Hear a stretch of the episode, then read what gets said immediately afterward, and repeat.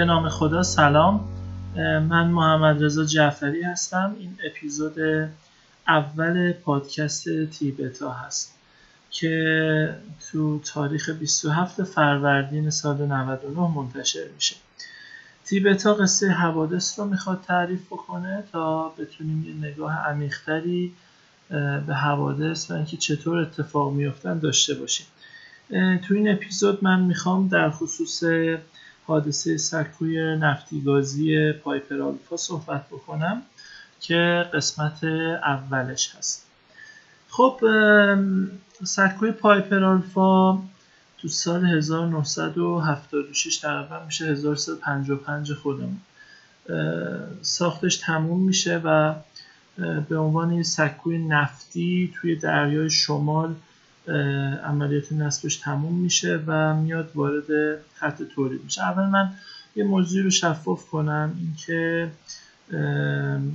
من سعی می‌کنم حالا اگر بحث اصطلاحات تخصصی هم وسط کار پیش اومد اینها رو خیلی خلاصه توضیح بدم تا این پادکست برای عموم قابل استفاده باشه. خب در واقع تو دریا شمال نصب میشه و عملیات تولید شروع میشه. شرکت های سازندهشون در واقع بیشترین درصدی که مالکیت داشتن روی این سکو 36 درصد مربوط به پترولیوم اکسیدنتال بود که خب مربوط به بریتانیاست کلا و انگلیس. پایپر تو فاصله 176 کیلومتری آبردین تو دریا شمال در واقع قرار داشته. و خب آبردین هم که همونطور می‌دونید یکی از شهرهای اسکاتلند هست توی شمال یوکی یه هزینه حدود یک میلیارد دلاری براش میشه و وزنش بالغ بر سی هزار تن بوده. خب یه سکوی در نوع خود شاهکار بوده برای اون سالها و باعث افتخار دولت بوده که تونسته افتخار دولت و این شرکت ها بوده که تونستن بالاخره یک همچین سکوی با این تکنولوژی بالایی رو بتونن تو اون سالها ایجاد بکنن. سکو هم در واقع تجهیزات حفاری داشته روش یعنی همزمان خودش تجهیزات حفاری به طور کامل داشته می‌تونسته مخزن رو ایجاد بکنه حفاری رو انجام بده عملیات استخراج رو انجام بده جداسازی های رو انجام بده توی همون سکو. که خب ترکیبات نفت و گاز و آب که با هم دیگه از دل زمین خارج می شدن از دل مخزن خارج می شدن رو جدا می کرده مایع کاندنسیت هم دوباره که معمولا همراه با گاز هست خب هم خیلی گرونتر از گازه و هم خیلی ارزشمندتر. از طرفی هم خب خیلی خطرناکتر چون گاز هاش رو داخلش داره که خودتون شاید خیلی هم می‌دونن. تو صنعت نفت و گاز اگر کار کرده باشن یا ارتباط داشته باشن می‌دونن که این H2S چقدر خطرناکه و چقدر مسمومیت ایجاد می‌کنه و کشنده است. مایع condensate رو در واقع می‌تونستن تو همین سکو از گاز جدا بکنن و در نهایت این در واقع ترکیبات به خشکی ارسال می شده برای اینکه خب عملیات پالایش و مابقی کاراش روش انجام بشه. تو این نفتی که در واقع استخراج می شده از پایپر آلفا به خشکی ارسال می شده ولی یه پایانه نفتی به نام فلوتا بوده که در واقع جزیره کاملا نفتی بوده. یعنی یه جزیره با ابعاد خیلی کوچیک که کلا در واقع داخلش پالایشگاه ساخته شده بوده و نفت مستقیم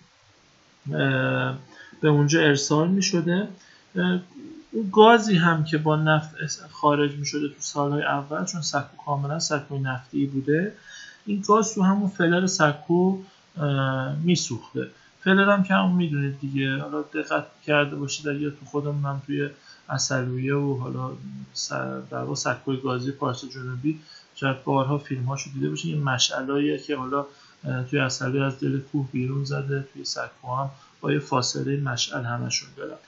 توی این فلر در واقع میسوخته. سال 1978 تصمیم می‌گیرن که این گاز رو هم استخراج کنن. این یعنی گاز رو نیان بسوزونن توی سکو از این گاز هم در واقع بیان یه استفاده ببرن و میان خب یه سری تغییراتی توی سکو ایجاد می‌کنن و گاز رو هم استخراج می‌کنن. گاز به سکوی MCP01 پمپاژ میشه و از اونجا به در واقع متصل میشه به line اصلی گاز و میره آبردین یعنی عملیات مابقی عملیات حال پالایشی که روی گاز می‌خواستن انجام بدن این میره در واقع تو آبردین انجام میشه توی خشکی. خب پایپر اگه بخوایم یه توضیح راجع به خودش و اطرافش در واقع بدیم سه تا line گاز و یه line نفت داشته. و سه تا پلتفرم یا سکو هم دور بودن یعنی اطرافش سه تا پلتفرم دیگه هم ما داشتیم. من اینا رو که توضیح میدم خدمتتون به خاطر اینه که تو ادامه مطمئنا یه اطلاعات پایه‌ای باید باشه که ما بتونیم وقتی به حادثه میریم و داریم توضیح میدیم راجع به حادثه خیلی از این آیتما که من دارم خدمتتون میگم اونجا به درد بخور هست. و می‌تونه خیلی کمک بکنه روی اینکه بفهمیم اصلا این اتفاق چطوری افتاده؟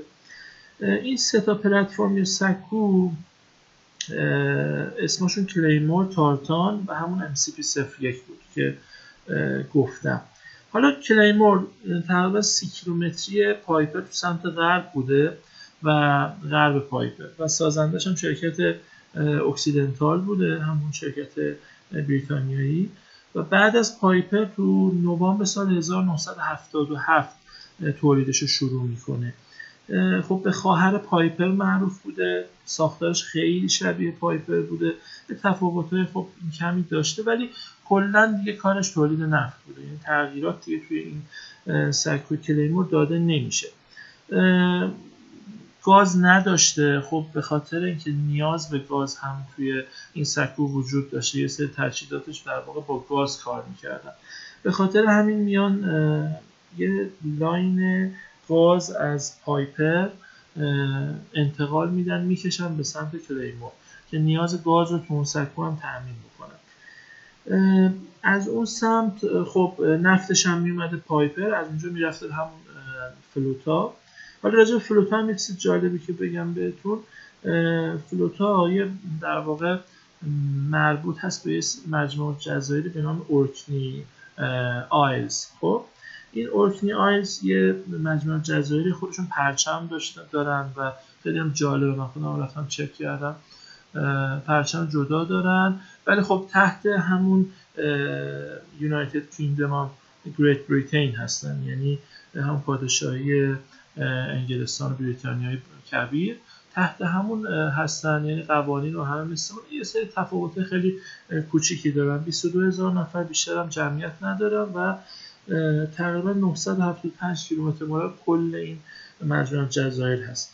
و خب خیلی جالبه یه جزیره فقط اختصاص داده شده به همین بحث در واقع اینکه نفت بره اونجا و پالایش روش انجام بگیره. یه سکو دیگه هم داشتیم نزدیک پایپر تقریبا 19 کیلومتری پایپر تو سمت جنوب غربیش بوده.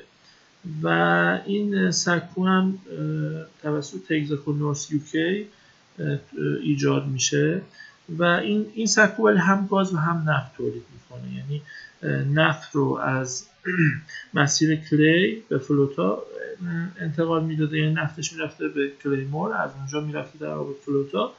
ولی line خروج گازش می‌رفته به سمت پایپر. و از پایپر انتقال پیدا می‌کرده به MCP01 و از اونجا هم می‌رفته به آورده. خب MCP هم تقریبا 54 کیلومتر با پایپر جهت شمال غربی پایپر بوده و یه فشرده سازی گاز رو انجام می‌داده و گاز رو انتقال می‌داده به همون ترمینالی که خدمتتون گفتم توی آورده. این تقریبا ترکیبی هست از این چند تا سکو کنار هم و نحوه انتقال گاز و نفت که و line ایی که بین این سکوها بوده. خب خیلی طبیعیه. تو هم تو هر سکویی این line ا که داشته در واقع از سکو خارج می شده یا وارد اون سکو می شده یه سری valve ایی برای احتیاط گذاشته بودن برای اینکه اگر شرایط اضطراری پیش بیاد این valve ا عمل بکنن ببندن و اجازه ندن مثلا عملیات انتقال گاز و نفت ادامه پیدا بکنه. خب این خیلی طبیعیه که حالا این رو این سکو هم کامل رایت کردن و داشتن.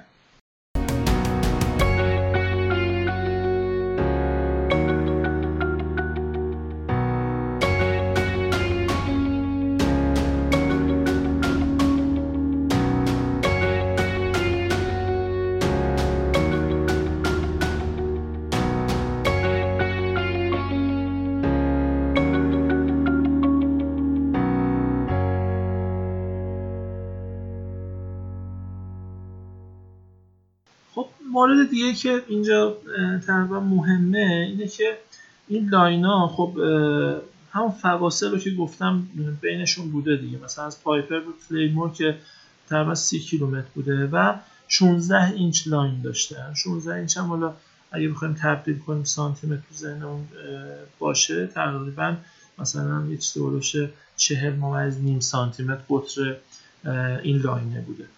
و یه فشاری تقریبا بین 62 تا 69 بار فشار رو داخل این line ما داشتیم تقریبا 900 تا 1000 PSI line گازی که از تارتان میومده به پایپر که بود مثلا 19 کیلومتر بوده این 18 اینچی بوده یه مقدار قطرش بیشتر بوده.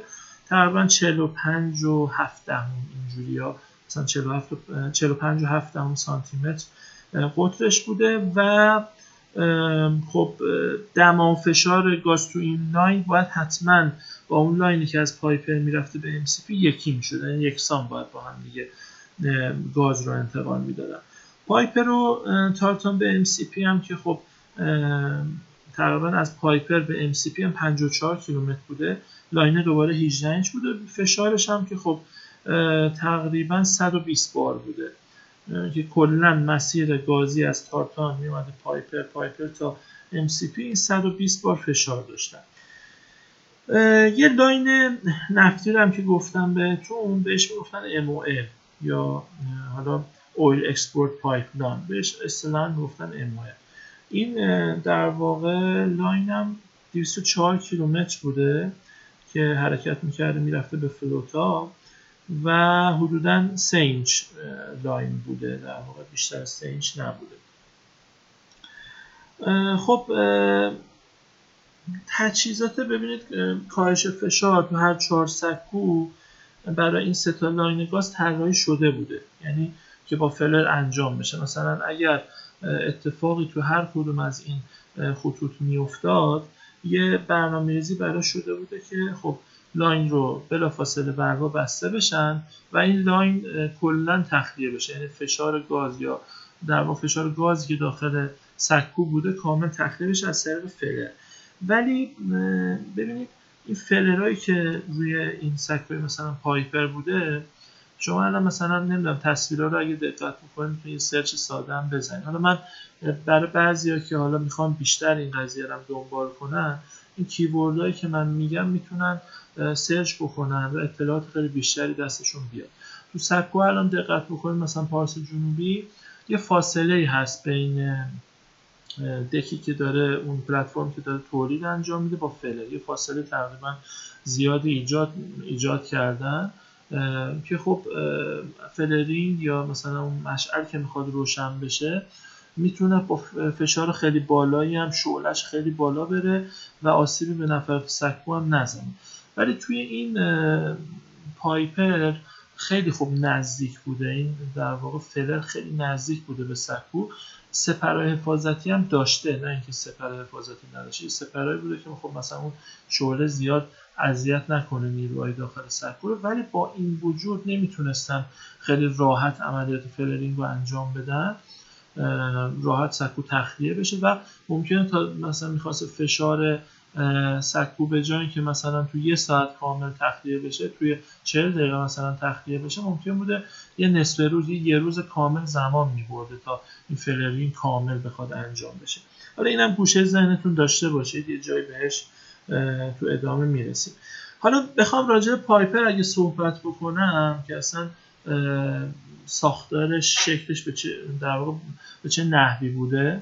مطمئنا می‌تونید تصاویر این مطالبی هم که میگم ببینید. من حالا منابرم آخر بهتون کامل میگم که اینها مطالبی که میگم از کجاست و می‌تونید طبق اون برید سرچ بکنید ببینید اطلاعات بیشتر به دست بیارید.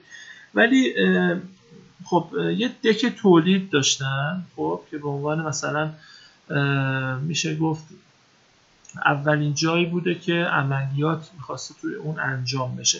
تقریبا 25 متر بالاتر از سطح دریا بوده و تو ارتفاع 84 فوتی یا همون 25 و 6 متر از دریا بوده. اینجا چند تا ماژول در واقع طراحی شده توی این دک. چهار تا ماژول بوده. چهار تا ماژول جداگونه که یه سری عملیات این توی این دک انجام می شده ماژول ایشون همون سرچاهی بوده که چاها در واقع اونجا قرار داشتن. استخراج گاز و نفت از طریق همون سرشاهی انجام می شده ماژول بی جدا سازها بودن. یه سری مخازنی در واقع اونجا طراحی شده بوده به اصطلاحی طراحی شده بوده که برای جداسازی انجام شده. مثلا نفت رو از نفت رو جدا می‌کرده آب رو جدا می‌کرده گاز کاندنست اینا از همدیگه کامل جدا می‌شدن. ماژول سی بخش فشرده سازی گاز بوده که بعدا اضافه میشه. یه بخشی بوده که خب یه عملیات فشرده سازی گاز اونجا انجام می‌شده برای اینکه گاز رو آماده بکنن برای انتقالش به خشکی.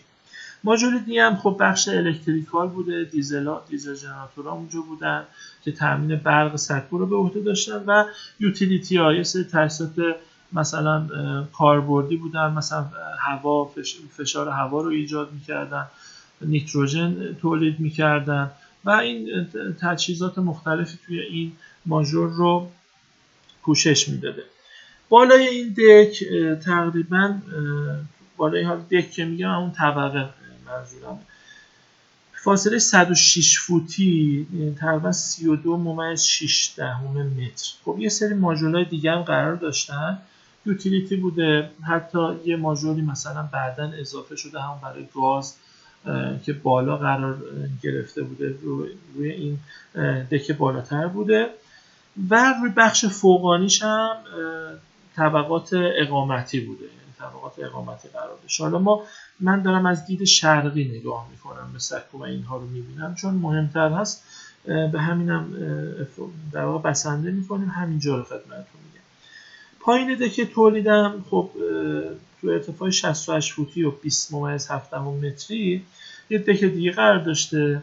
یه سری تجهیزات دیگه مثل پمپ مثلا تزریق condensate و line های مربوط به گاز و اینا هم داخل این deck پایین تر بوده line اصلی نفت هم که توی ماژول B بوده یعنی زیر ماژول B بوده. زیر این deck دوباره دو تا سطح دیگه مثلا به ارتفاع 12 متر و 6 متر از سطح دریا دوباره قرار داشته. ولی خب خیلی کمتر افرادی می‌رفتن اونجا رفت و آمد می‌کردن کار تعمیراتی. اونجا قفل بوده کامل بسته بوده.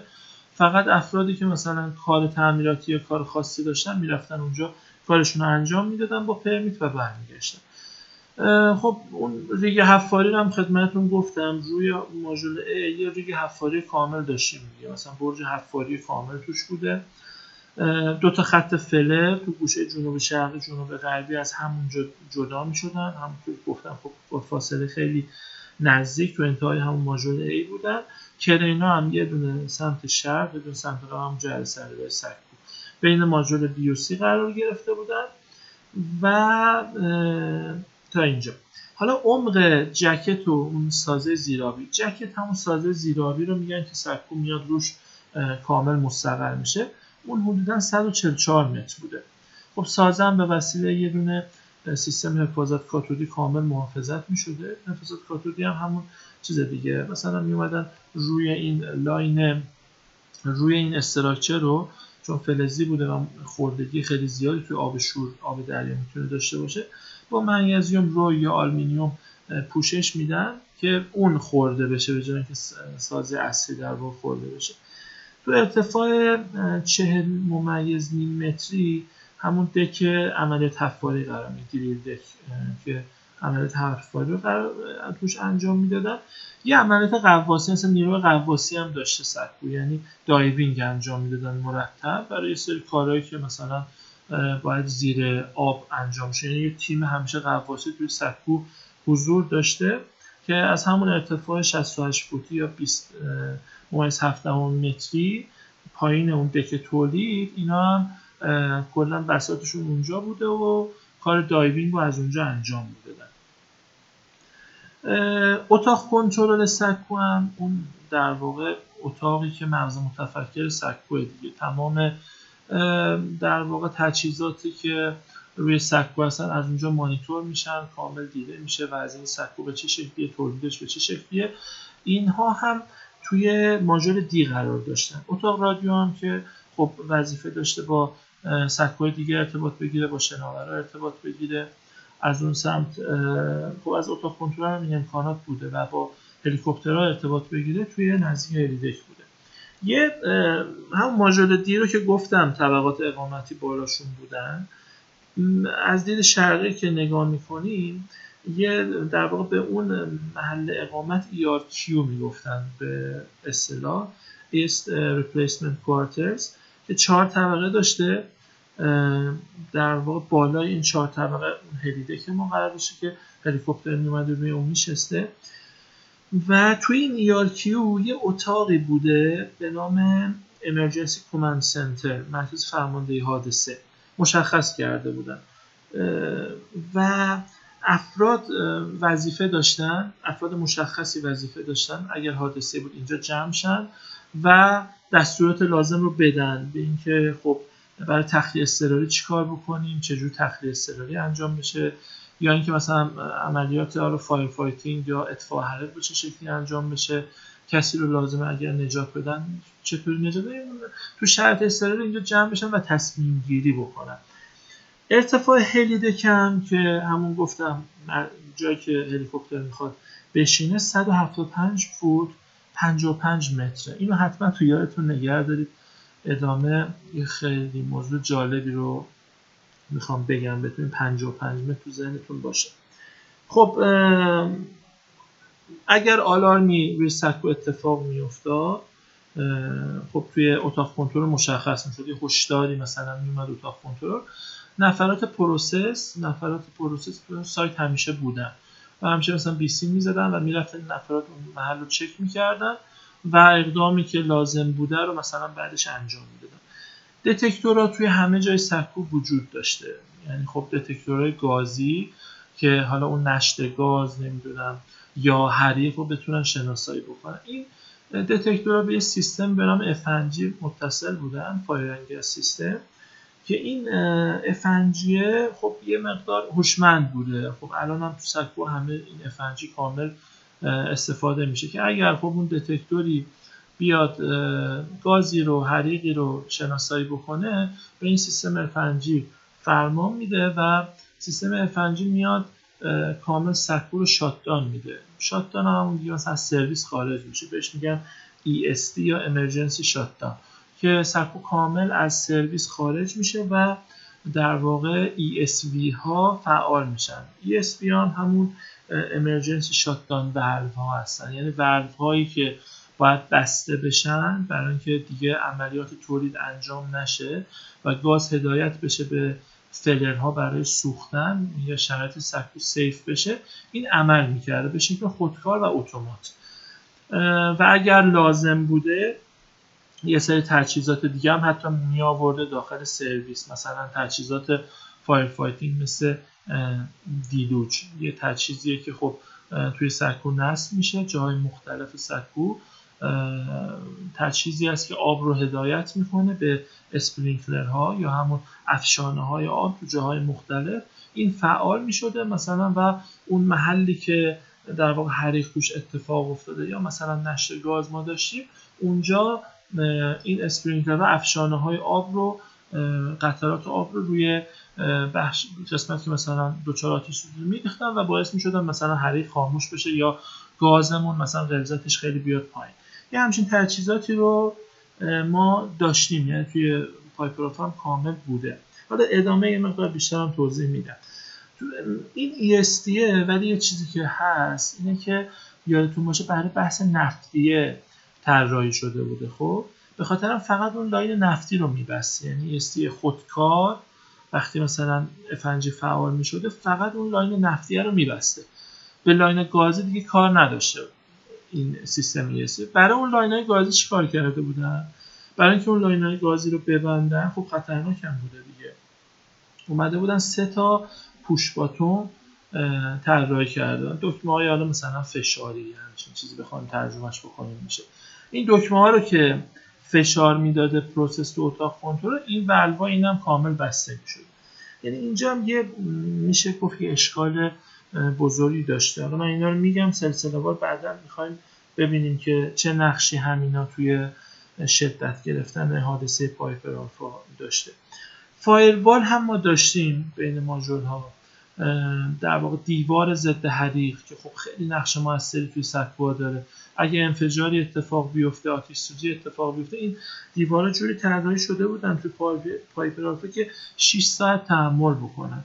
یعنی 6 ساعت اجازه ندن که حریق خب از اون محدوده ای که اتفاق افتاده بوده خارج بشه یا انفجار بخواد به بخشای دیگه برسه. تو هر ماژول ما دور پمپ های آتش نشانی تو ERQ مثلا بوده تو همون محل اقامت فایروال حتی تو فایروال هم در واقع بین ماژول هم بودن. بین ماژول COD حتی فایروالشون دو لایه بوده. و با یه پرده آبم از طریق همون دیلوجی گفتم بازم ساپورت می شده یعنی این دیلوجه توی روی این پای در واقع فایروالا اسپرینکلر قرار داشته. اگر فعال می شده یه پرده لایه آبم می اومده روی اینا. یعنی این رو هم در نظر گرفته بود.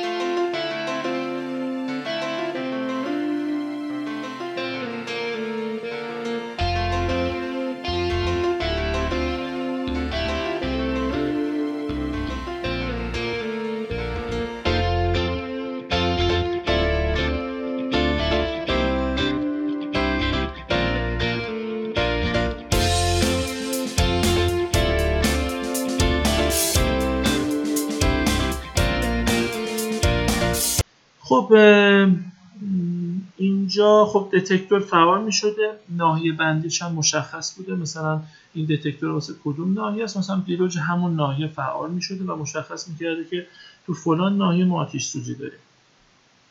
الیل رو نمی‌دونم چقدر آشنا هستید باهاش توضیح مختصر میدم که خب کمینه میزان کمینه حد قابل انفجار برای حالا گازها رو مد نظر قرار میده. و میگه که مثلا اگر فرض بکنیم مثلا برای هاش مثلا در نظر بگیریم هاش این کمینش ادیالش 4 و 3 دهم درصد حجمی یا 43 هزار پی پی ام. که اگه به این حد برسه دیگه میگیم ما امکان انفجارش کاملا محتمله گاز هاش و اون بیشینش بیشینه حد قابل انفجار H2S تقریبا 46 درصد حجمی یا 460 هزار ppm. خب تو این محدوده میگیم قابل انفجاره. اینجوری مشخص می‌کنیم LEL و UEL ولی اگر این detector هایی که توی سایت نصب بوده توی Piper Alpha به 15 درصد این حد این LEL به 15 درصد حد این LEL می‌رسیده خب یه آلارم low ی تو اتاق کنترل می‌داده آلارم حد پایین. و اگه به 75 درصد می‌رسیده آلارمه می‌رفته تو حد بالا و هایش قرار می‌گرفته. و می‌گفته خب خیلی خطرناکه اوضاع الان هر لحظه ممکنه گاز هاش توی سایت پخش شده و درصد حجمش به یه حدی رسیده که می‌تونه قشنگ راحت منفجر بشه. خیلی خب خطرناکه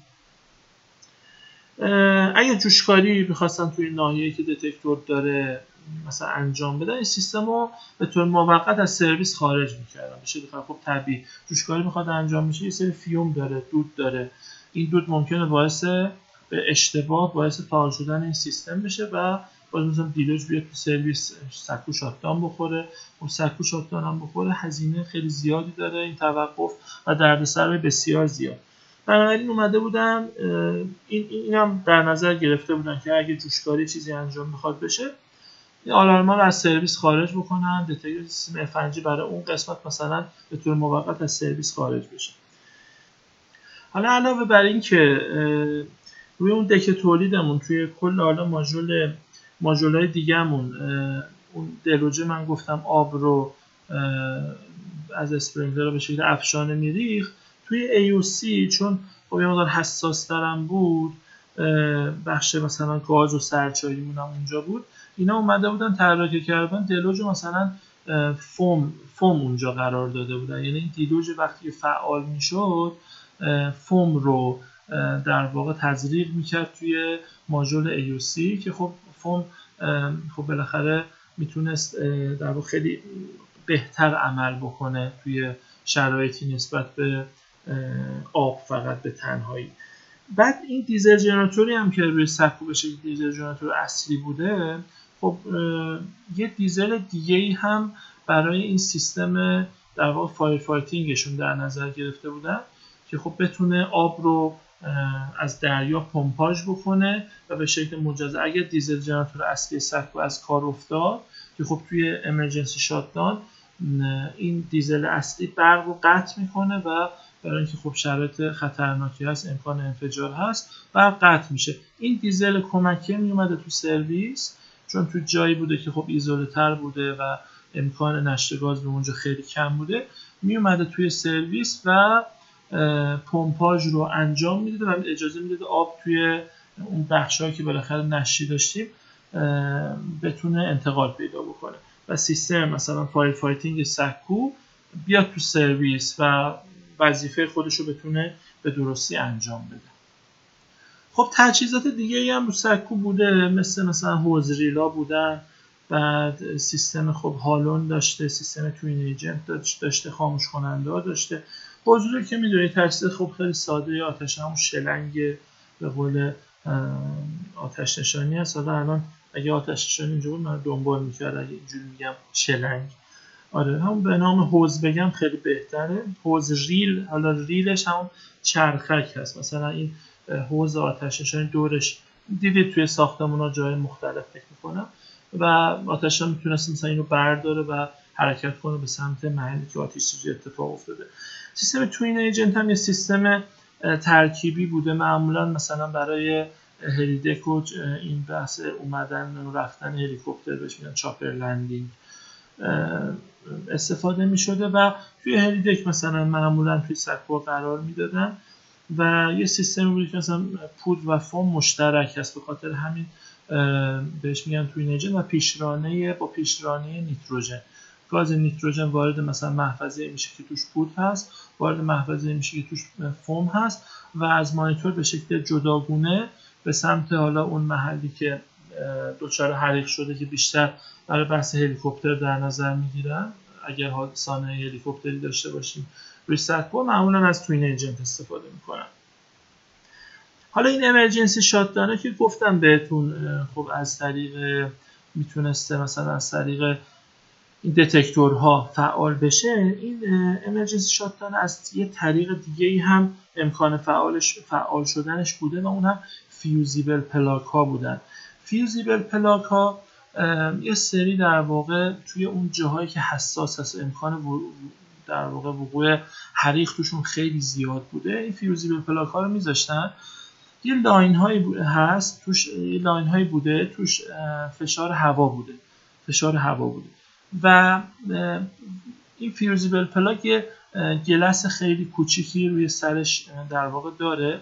اگر حرارت بهش برسه فرض می‌کنیم بالای یه line مثلا نفت و pipe اینو قرار میدن. اگر بهش یک در واقع کوچکترین حرارتی برسه این glass روش آب میشه و هوا خارج میشه. به محض اینکه هوا از این line ابزار دقیقی که هوا فشار هوا روش هست خارج بشه از اون سمت سیستم همین در واقع deluge میاد تو سرویس به شکل اتومات.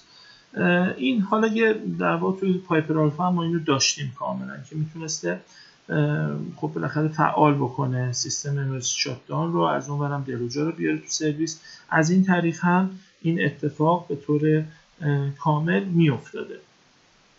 خب روی پایپر آلفا سیستم مثلا evacuation escape system ما داشتیم سیستم مثلا تخلیه اضطراری وجود داشته. LSA روش کامل بوده life saving appliances که همون تجهیزاتی هستن که برای نجات مورد استفاده قرار می‌گیرن. مثلا 6 تا lifeboat داشته 13 تا life raft داشته 31 تا life buoy داشته یا همون حلقه نجات 519 تا life jacket داشته 12 تا knotted rope داشته و به این شکل.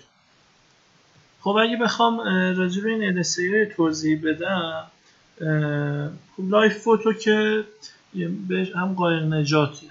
یعنی یه قایق نجات تقریبا 47 نفره بزرگ هست با طراحی خاص که روی سکوها و حال شناورا حتی نصب میشه و از طریق اون می‌تونن تو ارتفاع هم نصب میشه و از طریق اون می‌تونن نفرات سکو رو تخلیه بکنن کامل مکانیزمی داره در واقع وارد قایق نجات میشن تنابی رو معمولا می‌کشن یه سیستمی در واقع وایرا اون دویتی که روش نصب شده آزاد می‌کنه و winch آزاد می‌کنه و lifeboat میره به سمت سطح دریا می‌رسه و می‌تونن release ش کنن کامل و lifeboat رو روشن کنن و سکو دور بشن.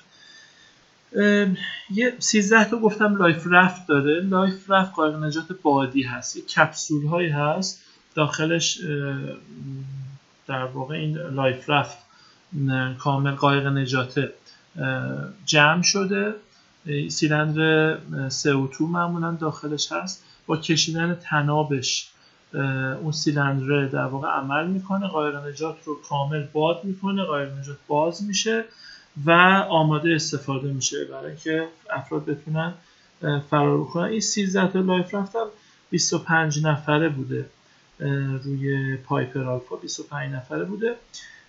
همیشه جالب اینجا بوده که مثلا 6 تا life که روی سکو بوده اگه هر کدومشون نیاز به تعمیرات یا بحثی داشتن 7 تا lifeboat جایگزین هم تو خشکی همیشه به عنوان spare یا همون جایگزین توی خشکی داشتن که برای جایگزینی می‌تونستن کامل از این lifeboat و استفاده بکنن. 31 تا life buoy همون life ring ای حلقه نجات داشتن که جای مختلف سکو نصب شده بوده. life jacket همون در واقع جلیقه نجات هست که اونا می‌تونستن بپوشن و روی آب کامل دیگه غرق نشن نفرات غرق نشن life jacket رو بپوشن با زاویه همیشه اینا روی آب میمونن. و knotted rope تنابای نجات دوازده تا بوده جای مختلف سکو که از طریق اون می‌تونستن تنابای گرهدار بوده. سری تنابایی که به فواصل روش گره بوده تنابای استاندارد. که از طریق اون می‌تونستن مثلا خودشون به سطح آب برسونن و سکو رو تخلیه بکنن. یه نقطه به نام muster point تو همین سکوها معمولا در نظر می‌گیرن به نام محل تجمع ایمن. که muster point توی پایپر آلفا تو محل lifeboat ا بوده.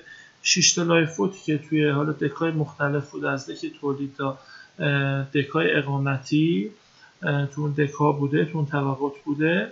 محل تجمع ایمن اول بوده. محل تجمع ایمن دومم تو رستوران و اون در واقع بالا یک بخشی به نام مثلا رستوران reception داشتن و همه اونجا جمع می شدن که نزدیک helideck هم بوده. اگر خب شرایط به گونه ای می‌شد که نمی‌تونستن اینا از طریق lifeboat ا فرار بکنن دستور این بوده که همه اونجا جمع بشن و مثلا با از طریق هلیکوپتر اینا تخلیه بشن. هلیکوپتر بیاد در واقع نجاتشون بده. خب به این شکل بوده. به هر نفر یک وقتی توی خشکی بودن یه سرویوال سوت داده می شده خب این سرویوال سوت در واقع لباس های لباس هایی بوده که اگر فردی با این لباس وارد آب می‌شد خب بدنش رو گرم نگه داشت تا ساعت های خیلی زیادی می‌تونست توی آب بمونه و سرما به بدنش نفوذ نکنه. این سرویوال سوت ها رو توی هلیکوپتر به هر نفر توی خشکی می‌دادن میپوشیدن اینا میومدن روی سکو. اون چهارده روزی که حالا روی سکو بودن این رو توی کابینت توی اتاقشون تو کابینشون این رو نگه میداشتن و موقعی که دوباره می‌خواستن برگردن سوار هلیکوپتر بشن دوباره اینو میپوشیدن و میومدن توی خشکی. از اینا دیگه فقط توی همین رفت و برگشت به اینا داده می‌شد. ولی اون life jacket ها life jacket ها یه دونه توی اتاقشون بوده تو کابینشون بود و یه دونه هم توی اون جایی که مثلا lifeboat که براشون در نظر گرفتم بغل اون lifeboat براشون بوده شدن یعنی برای هر نفر دو تا در نظر گرفته بودم خب ماکسیموم ظرفیت این سکوی پایپر آلفا 241 نفر بوده. یعنی تو طراحی دیدن که مثلا 241 نفر می‌تونن اینجا اقامت داشته باشن. ولی تو روز حادثه این در واقع به 226 نفر می‌رسه. یعنی 226 نفر روی سکو حضور داشتن. حادثه هم توی 6 جولای 1988 اتفاق میفته تقریبا میشه گفت اگر بخوام سالش رو بگم سال 67 سال 1967 در هم 1988 میشه. توی این سال این اتفاق میفته این سکو در واقع دستگاه تنفسی هم روش داشتیم. یعنی روش بوده دستگاه ستای تنفسی روش بوده. که حالا آتش نشان رو شاید دیده باشید. خیلی وقتا این ستای تنفس دستگاه تنفسی سیلندر در واقع سیلندر هوا داره و ماسکای مشخصی که حالا به شکل کوله میپوشیدم استفاده می‌کردم تقریبا 45 تا آره 45 ست تنفسی هم روی سکو قرار داشته که در واقع برنامه این بوده که خب همه نداشته باشن فقط اون افرادی داشته باشن که می‌خوان مثلا آتش نفرات ایمنی حالا اون نفرات آتش نشان نفرات پروسسی که وارد سایت میشن می‌خوان عملیاتی رو اون نفراتی که تو عملیات امداد و نجات اگر شرط اضطراری پیش بیاد دخالت دارن اونها در واقع بیان استفاده بکنن. سیستم پرمیت هم داشتیم روی سکو مسئولیت ها رو مشخص می‌کرده کی امضا کننده است کی می‌خواد کار رو استارت بزنه کی انجام دهنده کار هست درخواست کننده کار کی هست مسئولیت همه بخش کار مشخص بوده با کی بوده. یه سیستم خوب ارتباطی هم ایجاد می‌کرده که همه در جریان قرار می‌گرفتن. مثلا فلان جا می‌خواد فلان کار انجام بشه. میگم برگه هایی بوده که داخلش اون فعالیت پرمیته یعنی مجوز کار رو قبل از اینکه انجام بشه اون کار می‌گرفتن همه واحدها و این به توی برگهایی ثبت می‌شده و در اختیار همه واحدها توی حالا واحدی که انجام دهنده است و اتاق کنترل قرار می‌گرفته و خب همه بالاخره اون واحدهایی که درگیر بودن در جریان این کار قرار می‌گرفتن. رنگ آبی پرمیت سرد بوده رنگ سبز کار الکتریکی بوده و رنگ صورتی کار گرم.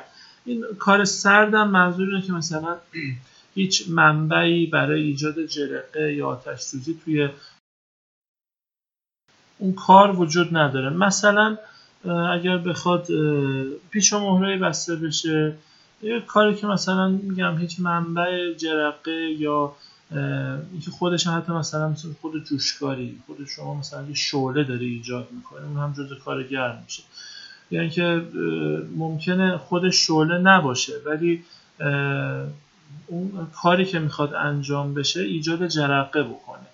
فرض بکنیم مثلا چکشکاری می‌خواد انجام بده و این چکشه اگر برخورد بکنه می‌تونه منبع ایجاد جرقه باشه. خود این هم مثلا می‌تونه به عنوان کارگرم در نظر گرفته بشه. ولی خب کارهایی که ساده توی سکو معمولا انجام میشه تعمیرات مثلا ابزار دقیقی تعمیرات مکانیکی وردی می‌خواد تعمیر بشه.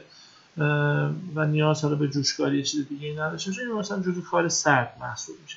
کار الکتریکی هم خب جداگونه بوده. مثلا کار با برق کلا یه پرمیت جداگونه ای داشته توی کنار پایپر آلفا برای اینکه بخوام دیگه این بخش توضیح راجع به پایپر آلفا رو جمع بکنیم یه مقدارم طولانی شد ولی فکر می‌کنم لازم بود. یعنی که بخوام یه دیدی نسبت به این سکو و تجهیزاتی که روش بود رو داشته باشیم. بعد ببینیم که چرا این اتفاق افتاد چجوری این اتفاق روی این سکو میفته کنار پایپر آلفا یه موبایل رسکیو بارج به نام تاروس بوده.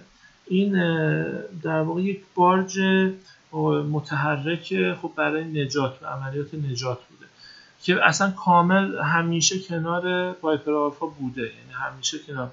بارج هم اگر بخواید مثلا اطلاعات مختصر راجع شناوری است که معمولا موتور هم نداره و به وسیله شناورهای دیگه حتی حرکت داده میشه و معمولا تجهیز خیلی سنگین رو میان باهاش جابجا می‌کنن. مثلا مثل سکو رو کامل می‌سازن می‌ذارن روی این بارچ ها و حرکتش میدن داخل دریا مثلا برسه به مقصد.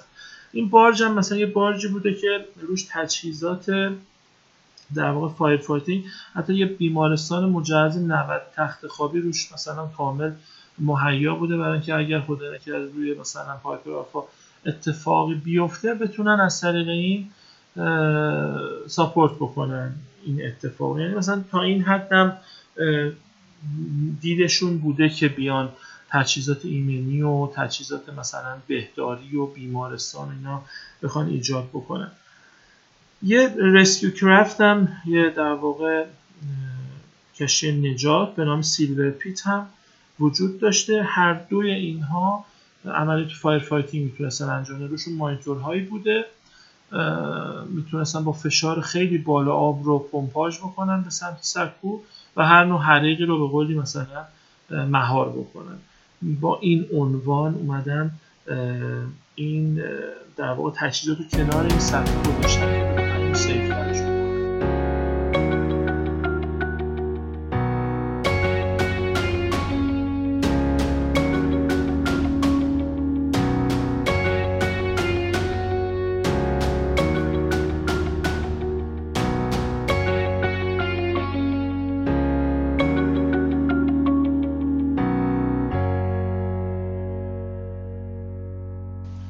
خب تا همینجا دیگه قسمت اول رو تموم می‌کنیم.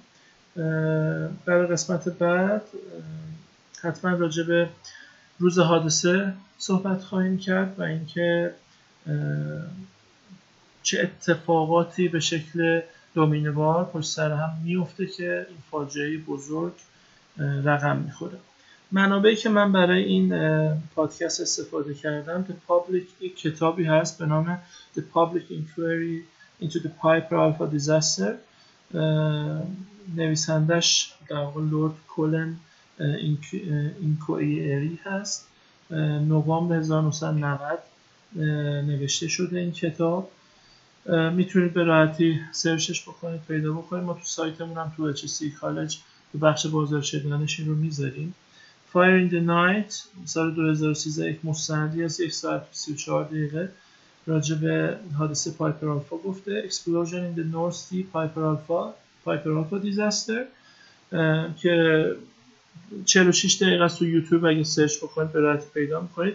ما همه این منابع رو توی سایتمون HSE College می‌ذاریم. بخش بازارچه دانش می‌تونید این فایل رو دسترسی بهش داشته باشین. و اینکه تو بخش پادکستمون هم توضیحات کامل راجع به این پادکست می‌ذاریم ولی اگه بخواید این پادکست رو گوش بکنید حتما باید از اپلیکیشن های پادکست استفاده بکنید که ما توی همشون اکانت داریم و